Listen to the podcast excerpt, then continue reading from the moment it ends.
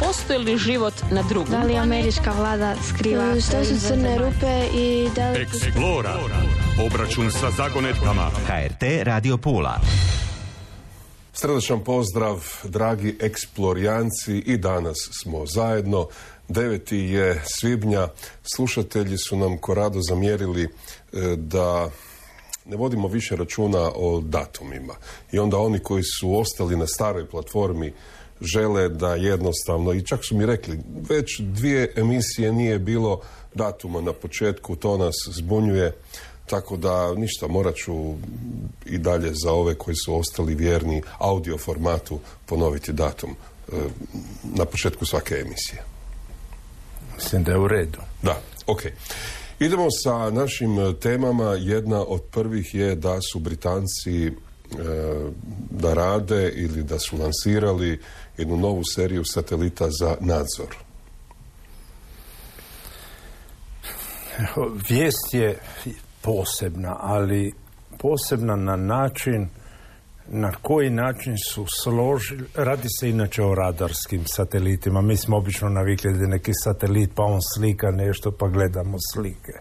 Ako trebaš napraviti satelit koji gleda stalno, onda nema šta koristiti svjetlo, nego mora biti radar i mora raditi po danu i po noći jednako. Znači radi se o jednom radarskom satelitu.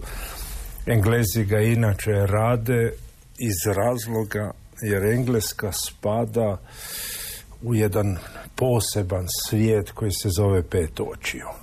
Znači, kad se pogleda ko ima najjače špijunske e, tradicija, nešto, nešto, onda Velika Britanija spada u jednu od najvećih špijunskih organizacija svijeta sa stotinama godina tradicije i one ne žele ispasti iz tog kluba. I da, naravno, nije pitanje James Bond, nego, nego naprosto oni jesu bili tako. I sad je pitanje šta njima fali za ostati u tome i falilo je mogućnost stalnog nadzora i svemira, svega i svačega. I ti sateliti su ogromni, komplicirani, pogotovo kad imamo radarsku je pitanje velike antene. Velika antena se ne da dignuti u maloj raketi. Mora biti složena. I onaj dio o čemu je priča za ljubitelje tehnologije, da su napravili antenu koja se otvara kao kišobran, koja ima preciznost površine veće od milimetra i to su postigli tako da su napravili pletenje Wolframove požlačene žice u stroju za majice. Čekaj, kad kažeš stroj za majice. Da, znači prilagodili su stroj koji služi u industriji mode za plesti. Pletači stroj. Da, s tim da ja sam ostao iznenađen kad sam vidio kakav je robotizirano, to je jedna od onih fantazija, a fantazija je kad kako izgleda tkanje. Znači oni imaju spletenu Wolframovu žicu i kad se to otvori imaš perfektno platno od žice postavljeno na, na tom kišobranu anteni. I ta antena je toliko dobro izgleda da se čak razmišlja se isplati tu tehnologiju koristiti na zemlji za neke stvari jer je kao i svaki proboj od tehnologije otvara nove mogućnosti. I ja mislim da neće stati u pletenje te žice, da je to pre dobra ideja da se stane tu. Kad kažeš e, da su sateliti veliki za razliku od nekih koji nisu toliko veliki, o kakvim mi uopće dimenzijama sad govorimo? Je li to metar u promjeru, promjeru tri metra, 8 metara, koliko? Ne, zavisimo šta hoćeš napraviti. Znači imaš oni najmanje koji su 10, 10, 10 centimetara i zovu se kub sad. Znači to je ono najmanje. I imaš one koji su veličine autobusa. Znači ti imaš sve mogućnosti između. Koliko je velik Starlink? R- razlikuju se. Kad rastegne antene, on je ko autobus. Znači, s dimenzijama antena. A ovi novi sada koje dolaze, bit će ogromni, bit će neki šest metara. E, sama platforma plus kada rastegne antene, bit će i više radi se o tome da moraš imati solarne panele koje te dovoljno energije da ti to može sve skupa raditi. Dobro, i James Webb je isto imao probleme one početne sa razvijanjem tih svojih jedara, odnosno solarnih panela. Uvijek je to problem. Imamo sad ova sonda koja leti prema Jupiterovim mjesecima koji se nije otvorila antena. Je jedan mali perno, jedan, jedan mali klin ostao krivo montiran ili se izvukao u poljetanju, nešto se desilo. I sad smišljaju bijesne gliste kako to uspjeti otvoriti antenu do kraja. Znači, veliki je problem. I ljudi ne vole lansirati nešto što mora se otvarati jer povijest nam je od komadića selotepa koje je ostao tamo pa je ostalo blokirano. Od nekog koji nije nešto otpustio od nekog koji je pišao podmaza stvari koje ne smiju biti masne. Znači nama ja, nije intuitivno da u svemiru ne smiješ podmazivati stvari jer se mast gore zaledi i postane kao ljepilo. Znači da ne smije biti niš masno. Predlažem da e, prvi dio emisije iskoristimo za ove teme iz svemira ili teme o svemiru ili svemirske teme, a nakon toga ćemo prijeći na ostale teme i pitanja slušatelja. E, imamo jedno pitanje o heliocentričnom e, sustavu, naime mi znamo da je u antici bilo onih koji su tvrdili da je u središtu našeg sustava sunce, nakon toga je ta ideja napuštena sve do Jordana Bruna, ali slušateljica pita što je sa vedama? Dakle, riječ je o jednom e, spisu stare civilizacije na indijskom podkontinentu. E, je li tamo spomenut heliocentrični sustav? Ma tamo se spominju krugovi, ali vede su katastrofa u, u tom znanstvenom dijelu. Ja bi taj dio od, od indijskih priča matematiku njihovo jedojno mogu spomenuti da je to vrh vrha i razvoj matematike moderne je, je nastao i savršavao se u tom dijelu Eufrat, Tigris, Ind i, i veliki dio civilizacije, kalendara, matematike, mjerenja došlo do nuda. A ovaj dio filozofski pogled na svemir je bolje preskočiti ono što su oni radili i tu su Grci carevi. Znači, grčki filozofi su ti koji su iznjedrili te ideje do atoma. Znači, oni su pretpostavili ili složili filozofi to što su temelji onoga što mi radimo. A onda treba reći da nema, sve to bilo na razini hipoteza, do 20. stoljeća ili kraja 19. kad to počinje se oblikovati u jednu priču koja ima smisla. Ali imaš e, još uvijek e, Dakle, ta vetska matematika, sjetio sam se onog Ramanuđana sa početka 20. stoljeća, e, indijskog matematičara, e, kasnije su mu našli bilježnicu i zapravo ta njegova bilježnica sa nekim jednadžbama još uvijek nije do kraja rasvjetljena. Dakle, vjerojatno u toj vetskoj matematici postoji puno ključeva na temelju kojih se onda može iščitavati ono što unutra piše. Ne na taj način. Znači on, on je nastavak moderne matematike koje su stvarili matematičari na zapadu. Znači to što neko dolazi iz Pakistana, iz Indije, iz Kine, ne znači da baštini tu matematiku ni tu fiziku. To je naprosto jedan povijesni prikaz važan za pogledati, za pročitati i gledaš zbog čega su autori uopće došli na te ideje tamo. Znači, matematika moderna, moderna fizika se ne zasnivaju na niti jednoj drugoj nego na ovoj koja je proizišla iz od, od, recimo od helenističke kulture na gore. Jer helenistička kultura pokupila sve to iz Eufra, Tigris, Ind, oblikovala, dio toga je propo, dio su Arapi uzeli i u 9. stoljeću kad smo bili zadnji bitivljaci i barbari, arapski svijet je, je stvarao ono su bili nastavak znansnosti i civilizacije prije Galileja, prije nas. A onda smo mi to pokupili, nastavili usavršavati dalje, su oni ga zatupili. Dobro, e, idemo sad e, odgovoriti na još jedno pitanje slušatelja koji pita e, kako je propao Arecibo u Portoriku i zašto. To je zvijezdarnica. Dakle, to je radioteleskop od 300 metara promjera koji nije nastao čak ni kao radioteleskop. On je nastao kao instrument za istraživanje ionosfere jer u doba hladnog rata je bilo pitanje kako ćemo se osigurati da ne pobjede oni drugi. I e, Amerikanci su naravno našli da bi bilo dobro raditi istraživanje ionosfere i vidjeti da li se kroz refleksije u tom gornjem dijelu atmosfere može znati između oslog da li je krenuo napad. Da ih ne zateče, da su oni na tlu kad stiže napad.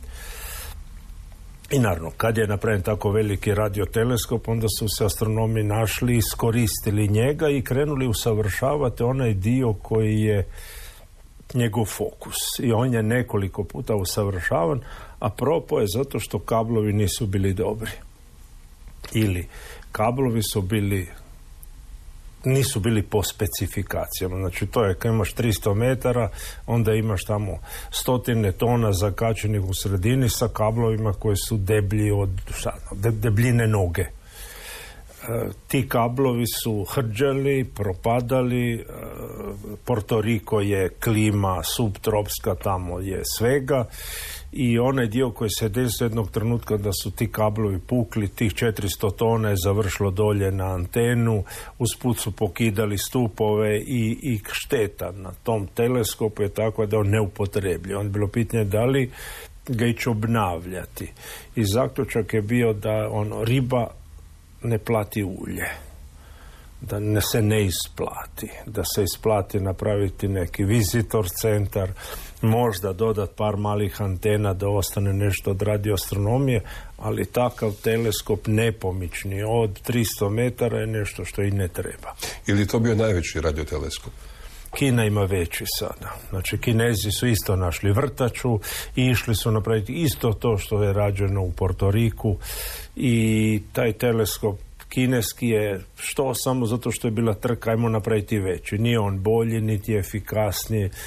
Jedan od onih neuspjelih priča, jer kad idemo pogledati koji su teleskopi danas od radioteleskopa najvažniji, najveći, oni su veličine igrališta i pokretni su.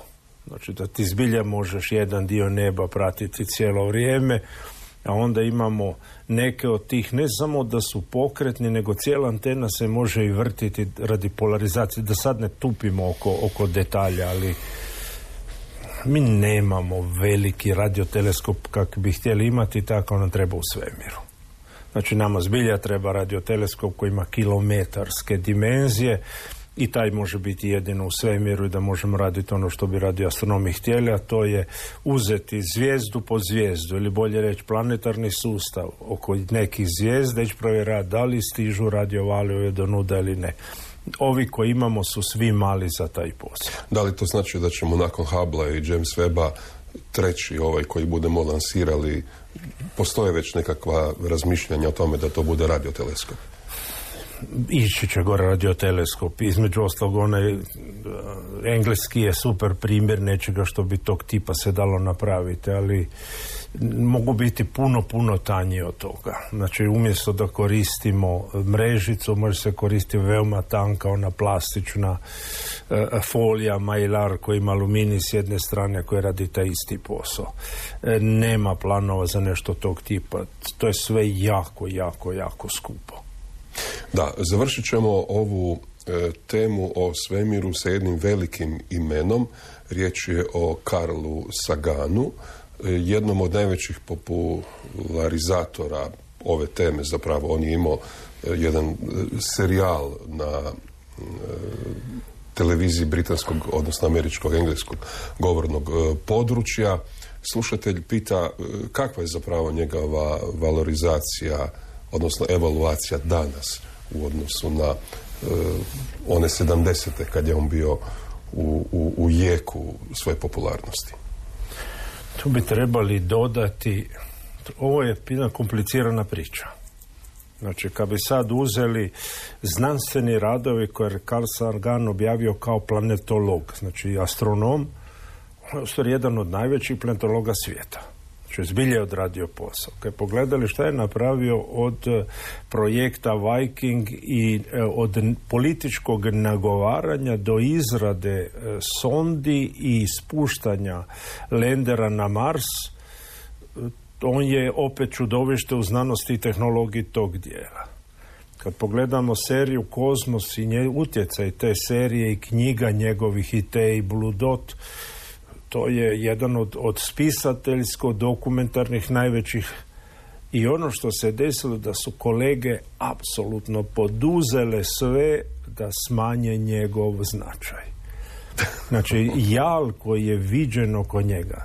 Našli su mu da je pušio marihuanu. Tada su je pušili svi. On je dio hipi pokreta. E, e, njegova sloboda u biranju partnera i sve ono što to je hipi pokret. To je naprosto taj trenutak u povijesti kad je on dio tog svijeta i sveučilište u kojem radio je naprosto jedno od tih sveučilišta Cornell koje je pojam i dam danas sa institutima koje on osnovao tamo ali količina jala prema njemu e, e, kolega je neopisiva. Tako da Carl Sagan je u području ljubitelja znanosti pjedestal. Kada pogledaš planetologe, oni koji se time bave je wow. Kad pogledaš kolege je katastrofa.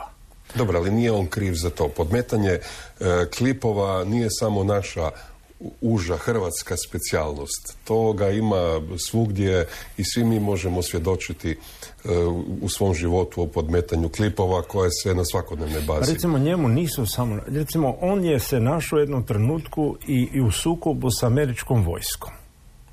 Znači on je kad se priča o asteroidima, o, o onima koji su potencijalno opasni, e, tada je američka vojska ušla u taj posao ogromno. Znači, sam novac u svijetu, koje to, oni su išli sa deset puta toliko. Išli su sa tehnologijom koju niko drugi nema.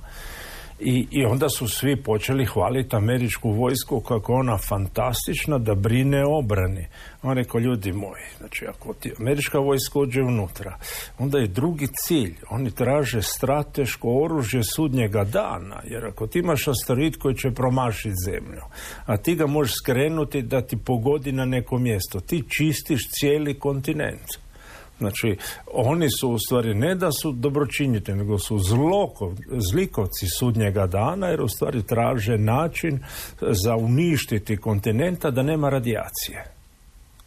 Di ćeš bolje oružje nego... Božansko. Božansko oružje koje umjesto da nas promaši pogodi... Ciljano. Da. I nakon toga su neki matematičari išli napraviti da li se da napraviti tako da ga se gura kad je iza sunca, da ga se ne vidi, odgovor je da. Jedan od tih matematičara, David Asher, je u sedam interakcije uspio dovesti da taj asteroid pogode Liverpool. Zašto Liverpool? Nemam pojma. To u Engleskoj neke njihove e, nedoumice, ali moguće je. Dobro, idemo sad na e, neke druge teme. Jednog od slušatelja brine vijest da je svjetski prvak u šahu e, Kinez. Kinez je pobjedio Rusa, Rusi dominiraju zadnjih 70 godina u ovoj e, popularnoj igri koja je nažalost sve manje popularna uz nekoliko iznimaka kao što su bili ne znam Bobby Fischer i još par njih Rusi su doista bili apsolutni prvaci u šahu, s tim da se naišao podatak da je nekadašnja, e, dakle područje sadašnje Hrvatske i Crne Gore bilo e, po broju e, velemajstora u odnosu na broj stanovnika daleko iznad svih ostalih zemalja. Dakle, šah je bio popularan nekad. Kod nas sad djeca gledaju TikTok. Ajmo, dakle, vijest je, vijest je nije vijest. Najprije, zašto bi u Rusiji, u, ne zaboraviti Švedsku, Finsku i taj nordijski da, svijet. Italijani konačno. Ma ne, ne, taj gornji dio. Bilo šah interesantan. Oni su imali jako duge zime kada nije baš da je zabave bilo puno i šah je bila jedna od zabava. Kada je jedna ekspedicija Leonida Kulika ostala blokirana u Sibiru i znali su da se ne mogu vratiti, da će biti frks. Onda su imali tjedan dana za napraviti kolibu, uloviti sve mesinu što su mogli za spremiti u permafrost i zadnjih par dana su radili šahovske figure i sljedećih šest mjeseci su igrali šah. I niko nije umro. Znači oni imaš tragedije, ono ostanu blokirani. Oni su odradili jednu partiju šaha epsku. I došlo proljeće i nikome niš. Znači taj dio je tu važan. Onda je priča o kako ćeš pobjeći od totalitarnog sustava i ne želiš gledati šta se oko tebe dešava. Šah je jedan od načina bijega fenomenalni. Ne razmišljaš nego o šahu. A onda dolazimo do toga da Rusa ima ispod 200 milijuna sada, Kinezima milijarde i 400, srednja inteligencija Rusa je negdje oko 92, srednja inteligencija Kineza je 105. Znači možemo samo razmišljati da u narednom stoljeću će indici biti ti koji će imati svjetskog prvaka jer broj naprosto statistika, broj, statistika pokazuje da sigurno u Kini imaš daleko, daleko više pametnih ljudi nego u Rusiji. A onda i Kinezi su počeli bježati od totalitarnog sustava tako da se skrivaju u nečemu što ne dira samu partiju i sustav i ne žele biti eksponirani. Da. E, jedna od slušateljica ima jedan neobičan problem. S jedne strane je neobičan, s drugi s druge strane baš i nije. Naime, riječ je o problemu sa susjedom. Mislim da među našim slušateljima nema nijednog ko nije imao problema sa susjedom, ali ovo je specifičan problem. E, ona želi postaviti e, solarne panele do susjeda, dakle na, na među, a susjed ju uvjerava e, da će na taj način i njegovo dvorište biti toplije odgovor je i da ona stavi limeni krov. I limeni krov se zagrije na 50-60 stupnjeva, znači da sa tog krova onda infracrveno zračenje ide na sve strane i ti osjećaš na licu sa te strane toplinu infracrveno kada dolazi s limenog krova. To nije problem ako hoćeš spriječiti da nešto sa tvog krova ide prema susjedu, onda se postavi aluminijski lim između. Znači, može biti skroz tanak, a kao one što je za offset tehnologiju od 0,3 naprosto staniol, znači između tebe i onoga što treba biti hladno stavi se nešto što je reflektor topline. I to je, to je u principu riješeno. I daleko je gore limeni krov nego, nego solarni paneli. Imamo jednu sličnu situaciju ali na drugoj valjno dužine. Recimo, sad dolazi vrijeme sunčanja, ne treba se sunčati, to je štupidada. Ali recimo neko ode se sunčati i namaže se sa zaštitnom kremom koja ima titanovog sid. To znači da taj je postao zrcalo. I, I onaj do njega će I onaj do njega dobije bočno zato što se od ovog koji je namazan odbija UV zračenje i, i ovaj dobiva bočno do njega. Znači, svijet je kompliciran.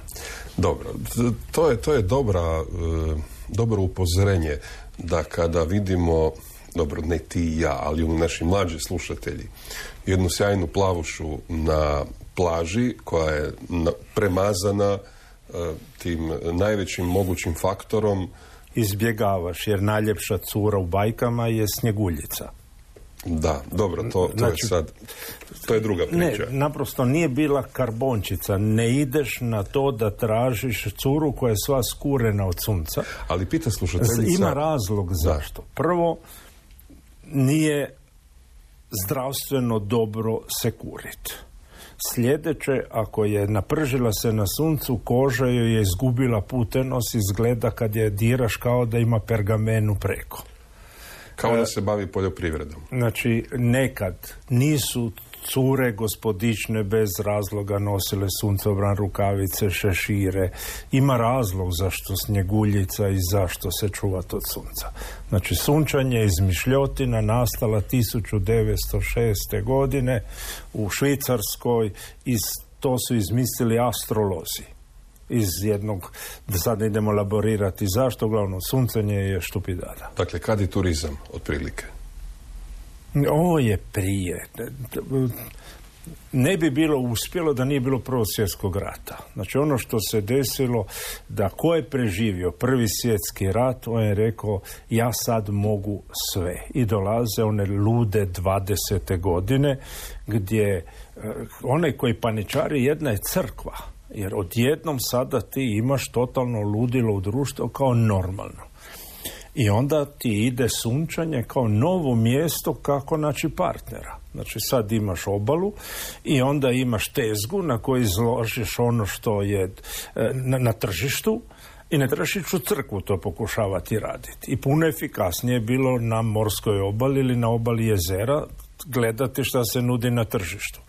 A onda je bilo pitanje da bi to bilo vulgarno, trebalo znači medicinski razlog. Medicinski razlog je bio vitamin D. I onda je bingo. I onda imaš nakon drugog svjetskog rata gotovo. Imaš eksploziju, hipi pokret, baštini, new age i sve ovo. Dolazi seksualna revolucija i sunčanje postaje mainstream apsolutni, a da je opasnije od pušenja. I sad mi imamo milijune slijepih i, i, i na operacijama godišnje zato što je jedna štupidada tog tipa uzeta da se nije razmišljalo čekaj ako je vitamin D toliko važan kako su časne sestre žive u samostanu Znači da očito vitamin D ne dobivamo samo sunčanjem, nego i hranom. I sunčanje je nebitno. Bio je jedan pokušaj e, uvođenja takozvane u navodnicima solarne joge. Na svu sreću taj pokušaj je propao vrlo brzo kad su uhvatili glavnog e, ideologa i propagatora kako ide jesti picu u pizzeriju. Gledanje sunca ima drugi dio, čak i na zalasku, to je nešto što se ne radi. Znači, ako se uvjerimo da možemo, možemo i to i izbjegnemo muku i bol u očima koje se dešava, to se ne radi. Da. Kako da izbjegnemo, s obzirom da smo sad u Europi, a e, e, Europa ima puno tih regulatornih agencija koje sve nešto zabranjuju, između ostaloga imamo sad problema sa klijanjem krumpira. Kako uskladištiti krumpir, a ne e, posipati ga onim što da sad... Onako ne možeš kupiti više. Da. Biljni hormoni tog tipa se više ne da kupiti i razlog je razlog je zdravstveni. Znači, ti hormoni biljni mogu su recimo da ih mi možemo i probaviti, ali da može se desiti da imamo štete. Dobro, sad više toga nema. I drugi, zašto? Zato što u međuvremenu u Europi riješeno to onako kako se može raditi bez toga, to su hladnjače. Znači, ako ti krompir čuvaš na temperaturi nešto niže od 4 stupnja, njemu klijanje se odgađa za 8 mjeseci, što je sasvim dovoljno za pokriti periodu novog krompira. U slučaju da ga držimo na temperaturi iznad 4 ili recimo iznad 8, on će nama početi klijati za 4 mjeseca.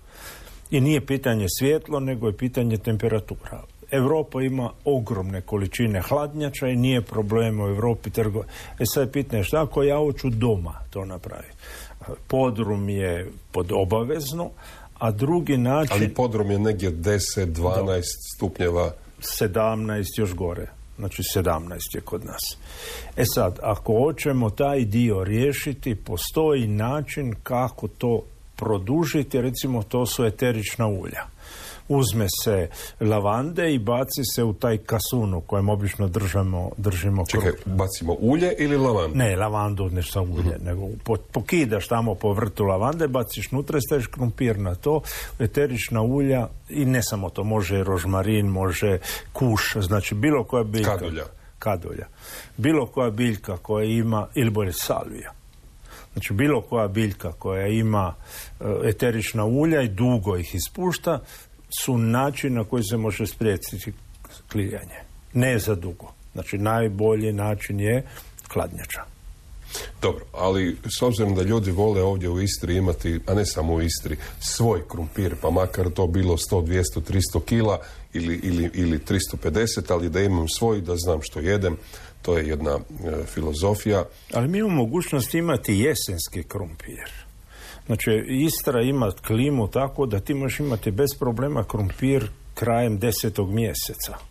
Znači ti možeš imati mladi krumpir taj, možeš imati onaj koji spremiš i možeš imati mladi krumpir i u kasnu jesen, jer bez problema ti ide i taj dio. Ako ima u jeseni kiša, ti ćeš imati mladi krumpir i kasnije.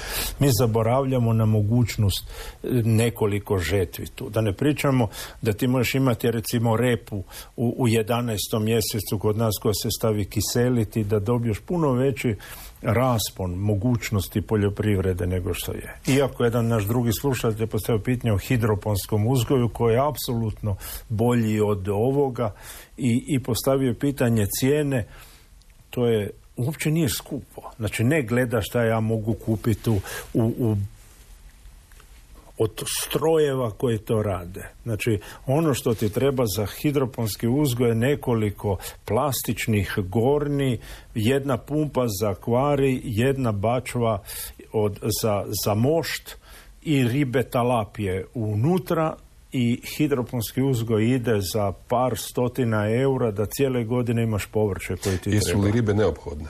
Da. Bez riba ne radi. Zato što je korijenje biljaka u hidroponsku uzgoju su tekućini.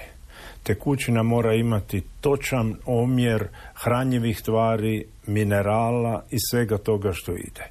Ribi izmet je perfektan za to. Znači, ako ti moraš sam proizvoditi mješavinu za hidroponski uzgoj, onda dolaziš u onu, u onu kategoriju, to je jako skupo kad dodaš ribe talapije, ti imaš perfektnu mješavinu vode koja teče na to korijenje, plus imaš ribu koja je jedna od najukusnijih riba na svijetu. A na kojoj podlozi? Zavisi, biraš sam. Znači, perlit je jedna od, od mogućnosti, neka kamena vuna je druga mogućnost, e, kokosova, e, e, ono neko filc od kokosa recimo je, je jedno od mogućnosti ali recimo da je nebitno. Uzmeš nešto što ne ispušta niš u vodu što je najneutralnije moguće. Što je sa podnim grijanjem? Koliko je ono e, koje je tvoje mišljenje o tome? Koliko je zdravo? Gle, mi kad pogledamo tu arheološke lokalitete po Istri vidimo da su rimske vile imale podno grijanje i da su bili ispod, ispod poda je bilo ložište i dimljaci su išli kroz zid prema gore. Znači, kad pričamo o komoditetu, Rimljani nećemo reći da su bili totalno trubasti, znali su šta rade. Znači, imali su i ognjište, imali su i podno grijanje. Kad idemo pogledati dalje, podno grijanje najbolje moguće, e, odgovor nije uvijek zbog dizanja prašine. Znači, postoje uvijek razlozi za i protiv. E, recimo da je jedan efikasan način da se osjećamo dobro, jer mi imamo osjetila kada nam je zima na nogama. Znači nemamo na glavi, ili mi koji smo čelavi imamo i na glavi, ali, ali onaj dio je da noge do koljena i koljena su nam osjećaj da li nam je toplo ili ne i onda se taj dio koji je izložen toplini ili hladnoći mora grijati. Podno grijanje je jedno dobro, i, ali je izuzetno sporo. Znači, inercija tog sustava je tako da možeš doći doma sad upalim grijanje imam sve režino toplo. Ako hoćeš nešto brzo, onda moraš grijati zrak. I sad je pitanje šta je najbolje? Kombinirati sve. Znači, prava priča je, ako imaš mogućnost imati podno grijanje, super, da li je dobro imati inverter ili dizalicu topline za topli zrak za nadopunu? Apsolutno da. Da li je dobro ponekad imati infracrvenu grijalicu za nešto? Odgovor je, ako već je imaš, nije loše ni to da ima. Znači, ne razmišljati o jednom sustavu. Uvijek razmišljati nekoliko sustava sa rezervnom pitanje. Da li je dobro grijati se na drva? Ako ti se da petljati sa pepelom i sa time, odgovor je isto da. Da, skuplje su 300% u odnosu na cijene prije korone. S tim da kada se priča o grijanju na drva, trebalo bi zanemariti sve ove stare načine. Znači mi kad uzmemo ognjište ima korisnost 4%, to je zaplakati da 96% topline ti ode u dimljak. Onda izmeš peći razne razne i dolazi raste, raste korisnost i onda dolaziš do peći na pirolizu koja ima korisnost 90% i ti je puniš tu peć jednom na tjedan. Znači, u međuvremenu se tehnologija toliko razvila. Ali ne uživaš u plamenu kao kad gledaš ognjište. to je emocionalna Ajde, vrijednost. Gle, koliko vremena si uživao gledajući plamen, to smo radili kao djeca, zato što nisi imao televiziju, nisi imao niš drugo. Danas generacija ti uživa u gledanju nekog ekrana. I ako ti treba ognjište, imaš garant za skinuti na internetu i staviti se na ekran veliki plamen da ti gori satima. Gledaj, imaš sigurno da imaš, ali sjesti kraj ognjišta sa dobrim društvom, bez riječi, imati bukaletu i gledati u plamen, kako kažu dalmatinci, kito more platiti. Koliko dugo ćeš to raditi? Jednom tjedno. Koliko sati? Dva. Sad treba vidjeti da li se isplati. Da. Da li riba plati ulje?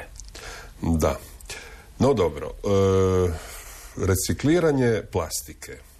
Imam osobnog iskustva u recikliranju i stalno nas ta nesretna... Čitali smo o tome, da, čitali smo. Stalno nas ta nesretna plastika e, proganja, dakle moramo je izdvajati u e, žute kante za smeće, ne bilo koju, treba se educirati, treba znati, evo naučio sam da e, tuba od kalodonta, odnosno pasti za zube, zajedno sa čepom ne ide u žutu kantu jer je to plastika koja se ne može reciklirati.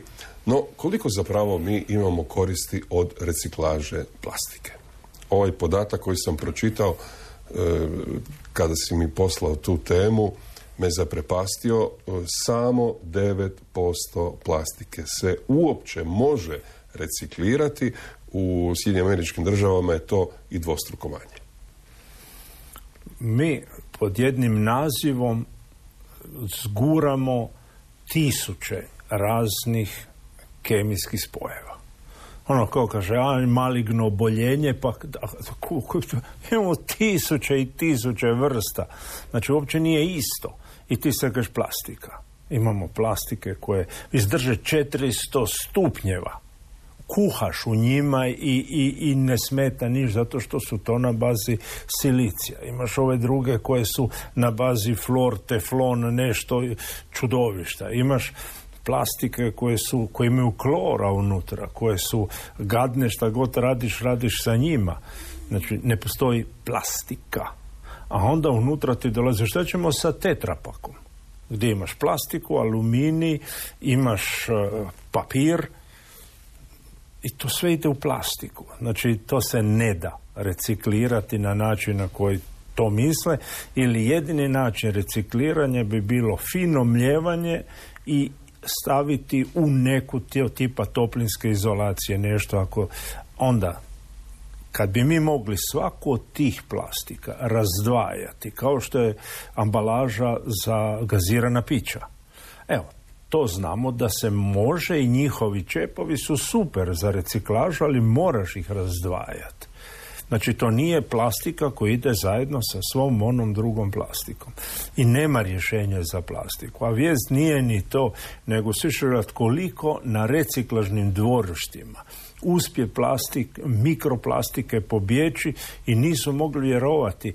Ti plastiku ne možeš skladišti na suncu jer ti sunce tu plastiku degenerira e, lance, ona se počne kidati, imaš male komadiće čestice plastika koje vjetar nosi oklo. To nisu kao nekad na kašljunu kad si išao za pomer pa si ono gledao da ne pokodiš neku od tih najlon vreća koje su letile na sve strane, ali ti leti vjetar, ti ih ne vidiš, ali zrak je pun čestica koje ti nosi sa otvorenih reciklažnih dvorišta. Uglavnom... E, koliko je zdravo živjeti u okruženju reciklažnog dvorišta? Ako ti je samo to problem u životu, onda ti nije nikakav problem. Znači, Dobro, oni koji ti podmeću klipove se pobrinu da ti to ne bude jedini problem, jer, naravno. Jer mi, naš imunološki sustav može podnijeti zbilja svašta, ali ne smije preći granicu tolerancije ako imaš buku, ako ti imaš uličnu rastinu možeš spavati, ako imaš mikroplastiku, ako imaš susjeda koji te nervira, onda ti je već prešlo preko toga će se razboliti od toga. Ako imaš samo jedan problem, taj problem nije za nas problem. Ali ne smiješ imati puno problema u životu. to, to, ovaj, ovaj savjet zlata vrijedi korado, nažalost. Ne, ali trebaš prioritete napraviti. Ali ne biramo mi probleme, problemi biraju nas. Ne, možemo, neke možemo ignorirati. Znači, uvijek se postoje pitanje, da li možeš ignorirati taj problem? I odgovor je, ako je da, onda naprosto ga ignorira i nemoj se nervirati oko njega. Da li ga možeš promijeniti? Ne, nemoj se nervirati. Da, imamo sad jedan problem koji jednostavno ne možemo ignorirati. 25 godina su bila zabranjena ispitivanja na e, životinjama, e, prvenstveno na, na, na psima i zečevima, kad je riječ o kozmetici. I sada odjednom, nakon 25 godina, sud u Britaniji kaže ne, to je sve bez veze, možete vi i dalje nastavljati nakon 25 godina te jadne životinje. Šminka guzicu. Da. Ali obično se zezamo sa time da ili u to vrijeme kad si vidio one našminkane cure i onda si znao da je svaka ta šminka koja ona nosi na licu ispitivana na kunićima do smrti su im vazali gusicu sa time. I to je bilo katastrofa. I onda je konačno su sjetilo da bi se to moglo zabraniti jer postoji drugi način za ispitati toksičnog nečega, to, toksičnost nečega. Da se razumijemo da ta ispitivanja na životinjama su išle i dalje na drugi način. Znači nije to radila kozmetička industrija i sada to ne traži kozmetička industrija. Skoro sve velike kompanije kozmetičke su izrazile čuđenje i da oni ne stoje iza zahtjeva da se to istraži. Onda je bilo pitanje ko stoji iza? I dolazi sigurnost na radu, sindikati, potpuno netko drugi traži sad da se ide ispitivati. Jer imamo situaciju da ne ovi koji se šminkaju nego oni koji rade u tvornici sa time žele znati da li je to opasno ili ne u količinama koji su u tvorničkim halama i odgovor je da to će se vjerojatno napraviti, ne da se izbjeći, mi to možemo napraviti na druge načine, ali nikad nije tako dobro. Ili nikad nije tako jeftino. Znači, životinski život košta puno, puno manje nego jedna analiza na staničnim kulturama u laboratoriju i onda se riskira zec, pas, netko, umjesto da se netko gomba sa kulturama i da se to ispita kako radi. Dobro, kada sve to znamo, kao što znamo da sunčanje nije zdravo, a bez obzira na to što to znamo i znali smo i u vrijeme kad je to bio mainstream, ipak su bile popularne e, abronzate, ovaj, e, dakle e, osunčana koža, Danas e, je, su popularne usnice, e, odnosno usne, kao da poljubiš peglu. E, dakle, i mediji i uopće društvena javnost nažalost promovira jedan standard koji nema veze sa zdravljem. Što ću me napraviti? Zato postoje emisija Explora i hrpa istraživača koji sluša tu emisiju i to nije emisija koju 90% Hrvata sluša, niti gleda, niti ih zanima. Znači, mi pričamo za one koji žele razumjeti i birati. A onda kad se pogleda na duge staze, nije pitanje biti informiran samo da si zdravi. To ćeš vidjeti na e, tekućem računu u banci. Zato što svaki put kad ti odabereš nešto što je 1-2% bolje, Znaš koliko to nosi nakon 40 godina? Znači to nosi da ti si vjerovatno i zdravi i da ti je tvoj odabir onoga što je za tebe bolje ti radi puno za kvalitetu života. Znači, ali to emisija, to što se sluša e, je, je neću reći da su čudaci svi koji slušaju tu emisiju, ali gle, koliko ima emisija, čez pet minuta te neko davi bez glazbe. Znači, to je jedna nakaradna, čudna emisija za ljude koji vole nešto tog tipa slušati i koji žele razumjeti što se dešava i izbjeći ono što je najgore koje dolazi ispred njih. Da, ti e, voliš osobito jednu temu, a da to nije svemir, e, a to su leptiri. I mene je obradovala vijest da PR agencije su očigledno ili zaposlili nekoga iz tih e, agencija ili je e, dakle taj marketing e, kročio i u prirodoslovlje odnosno u, znanost o prirodi pa smo tako dobili leptira koji se zove Sauron. Je li to bio korak da osvijestimo te mlade da postoji dakle da postoji ta entomologija koja ima sve manje vrsta i podvrsta da, da su leptiri izloženi uništenju. Ta inače porodica leptira je iz Južne Amerike, Centralne Amerike i treba reći da tamo broj leptira koji izumre godišnje vrsta je daleko veći nego broj novo otkrivenih. Znači nama izumiru brže nego što smo mi u stanju otkriti nove vrste. A onda naša civilizacija ima jednu drugu miskoncepciju groznu oko e, ono što se dešava u prirodi recimo kod oprašivanja. Znači kad bi sad išli pita klinci u školi ko je glavni oprašivač? Čele. Čele. Čekaj sad, vratimo se 4000 godina unazad. Čela nije bilo. Znači ili bile su divlje pčele jedna košnica na kilometre i kilometra naokolo i to pitanje da kada će preživjeti ili ne. Ko je tada radio oprašivanje? Noćni leptiri noćni leptire, onako dlakavi, koji su kao četke i idu iz cvijeta na cvijet i oni su ti koji nose većinu peledi dan danas. Ili neke osice koje su tamo. Pčele su jako velika manjina ili danas su postale bile važne jer nema drugo, smo sve drugo pobili. Bumbari su bili izuzetno važni za taj posao. Isto dlakavi bumbari kakvi jesu. I sad onaj dio priče koji mi imamo da smo spali na 10% oprašivača koje je bilo i poljoprivreda će to i tekako i tako osjetiti. I naravno priča je o, o velikom problemu sa noćnim leptirima i sad ima i ovaj Max centar trgovački onu kućicu ili bila je sad sve poslali dalje gdje je bila priča o tome da trebamo zaštititi noći da trebamo zaštititi te noćne leptire koje svi smo ih otpilili kao moljci to su tarme jedu platno. Nije istina svako od životinja u svijetu ima svoju funkciju i ovi su imali izuzetno važnu funkciju. A ova priča iz Južne Amerike jedna principu štosna priča da su našli nov rod, loša priča je da ne uspijevamo ih otkriti koliko ih nestaje. Prošli tjedan e, bio je e, tragičan. E, dakle, govorimo o razdoblju između naše dvije emisije. U Beogradu se dogodio pokolj, dječak je ubio pola svog razreda, jedan drugi ne previše stariji od njega je poubijao e, sve koji su bili s njim oko logorske vatre.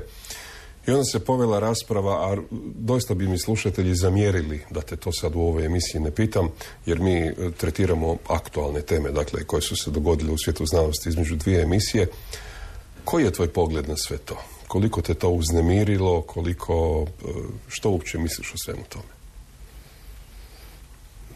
Odrasli su krivi. Znači, naravno, dijete je izvršilo nešto, ali pitanje da li je to dijete prije nego što je došlo do pucanja i do tog čina davalo signale da ima ogromne probleme. Uopće nije upitno. Znači, dijete je na sve načine pokušalo dati signale da postoji problem, da on to više ne može podnijeti. I, da ne može. I onda je pitanje, da li će dignu ruku na sebe ili na problem oko njega.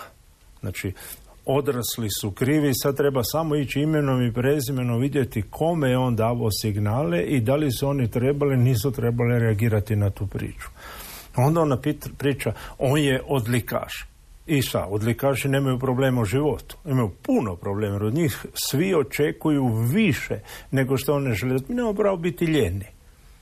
Neka smo imali pravo imati i trojku i jedinicu, jer si imao onako prijemni ispit i znao. Ako je prijemni ispit iz fizike, ne mogu ne proći. ili ono što te zanima. Znači ti danas imaš taj teror e, ocjene, postignuća, i obično se gleda ko prođe loše. Oni prođu koji su na rubu krivolje, oni koji ne mogu i oni koji mogu puno. Ti su nadrapali u ovom sustavu. Ali cijelo vrijeme treba gledati krivica je naša. Nikakve video igre, nikakve e, isprike. Jer pustimo našu generaciju. Mi smo odgojeni na partizanskim filmovima. Šta da li je bilo nasilja tamo? Možeš ti samo razmišljati koje hoćeš. Hoćeš nasilje u logoru, gledat nasilje kako ovi juriše okolo, puca šarcem po komu dođe blizu ti si otišao u knjižnicu školsku, imao si poseban dio obrana i zaštita sa svim mogućim knjigama kako napraviti mine kako napraviti brodić sa eksplozivom. Ne samo to, nego smo pucali iz oružja u školi. Sam, ja sam generacija koja se tišu po tavanima, po starim kućama i skupljao poružje. Pa imali smo predvojničku obuku. Ma, ja te govorim da si ti našao i svoje. Da. Ako si išao tražiti okolo. Ako si našao pištolj, si pitao od razdo ko može maznuti ocu doma nešto municije da gremo pucati.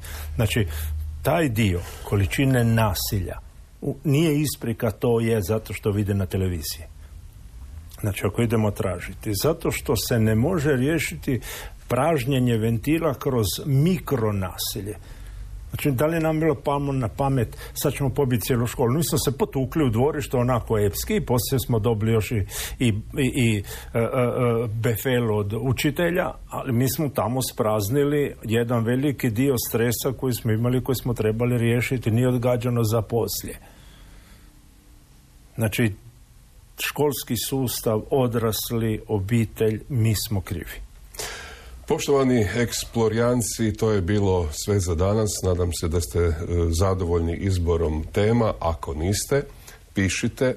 Ako jeste, isto tako možete i u komentarima na YouTube-u, ko rado ne, ali ja sve čitam i hvala vam na e, svim komentarima oni se ne brišu, dakle možete jednostavno pisati što god mislite i pitanja možete tamo postavljati.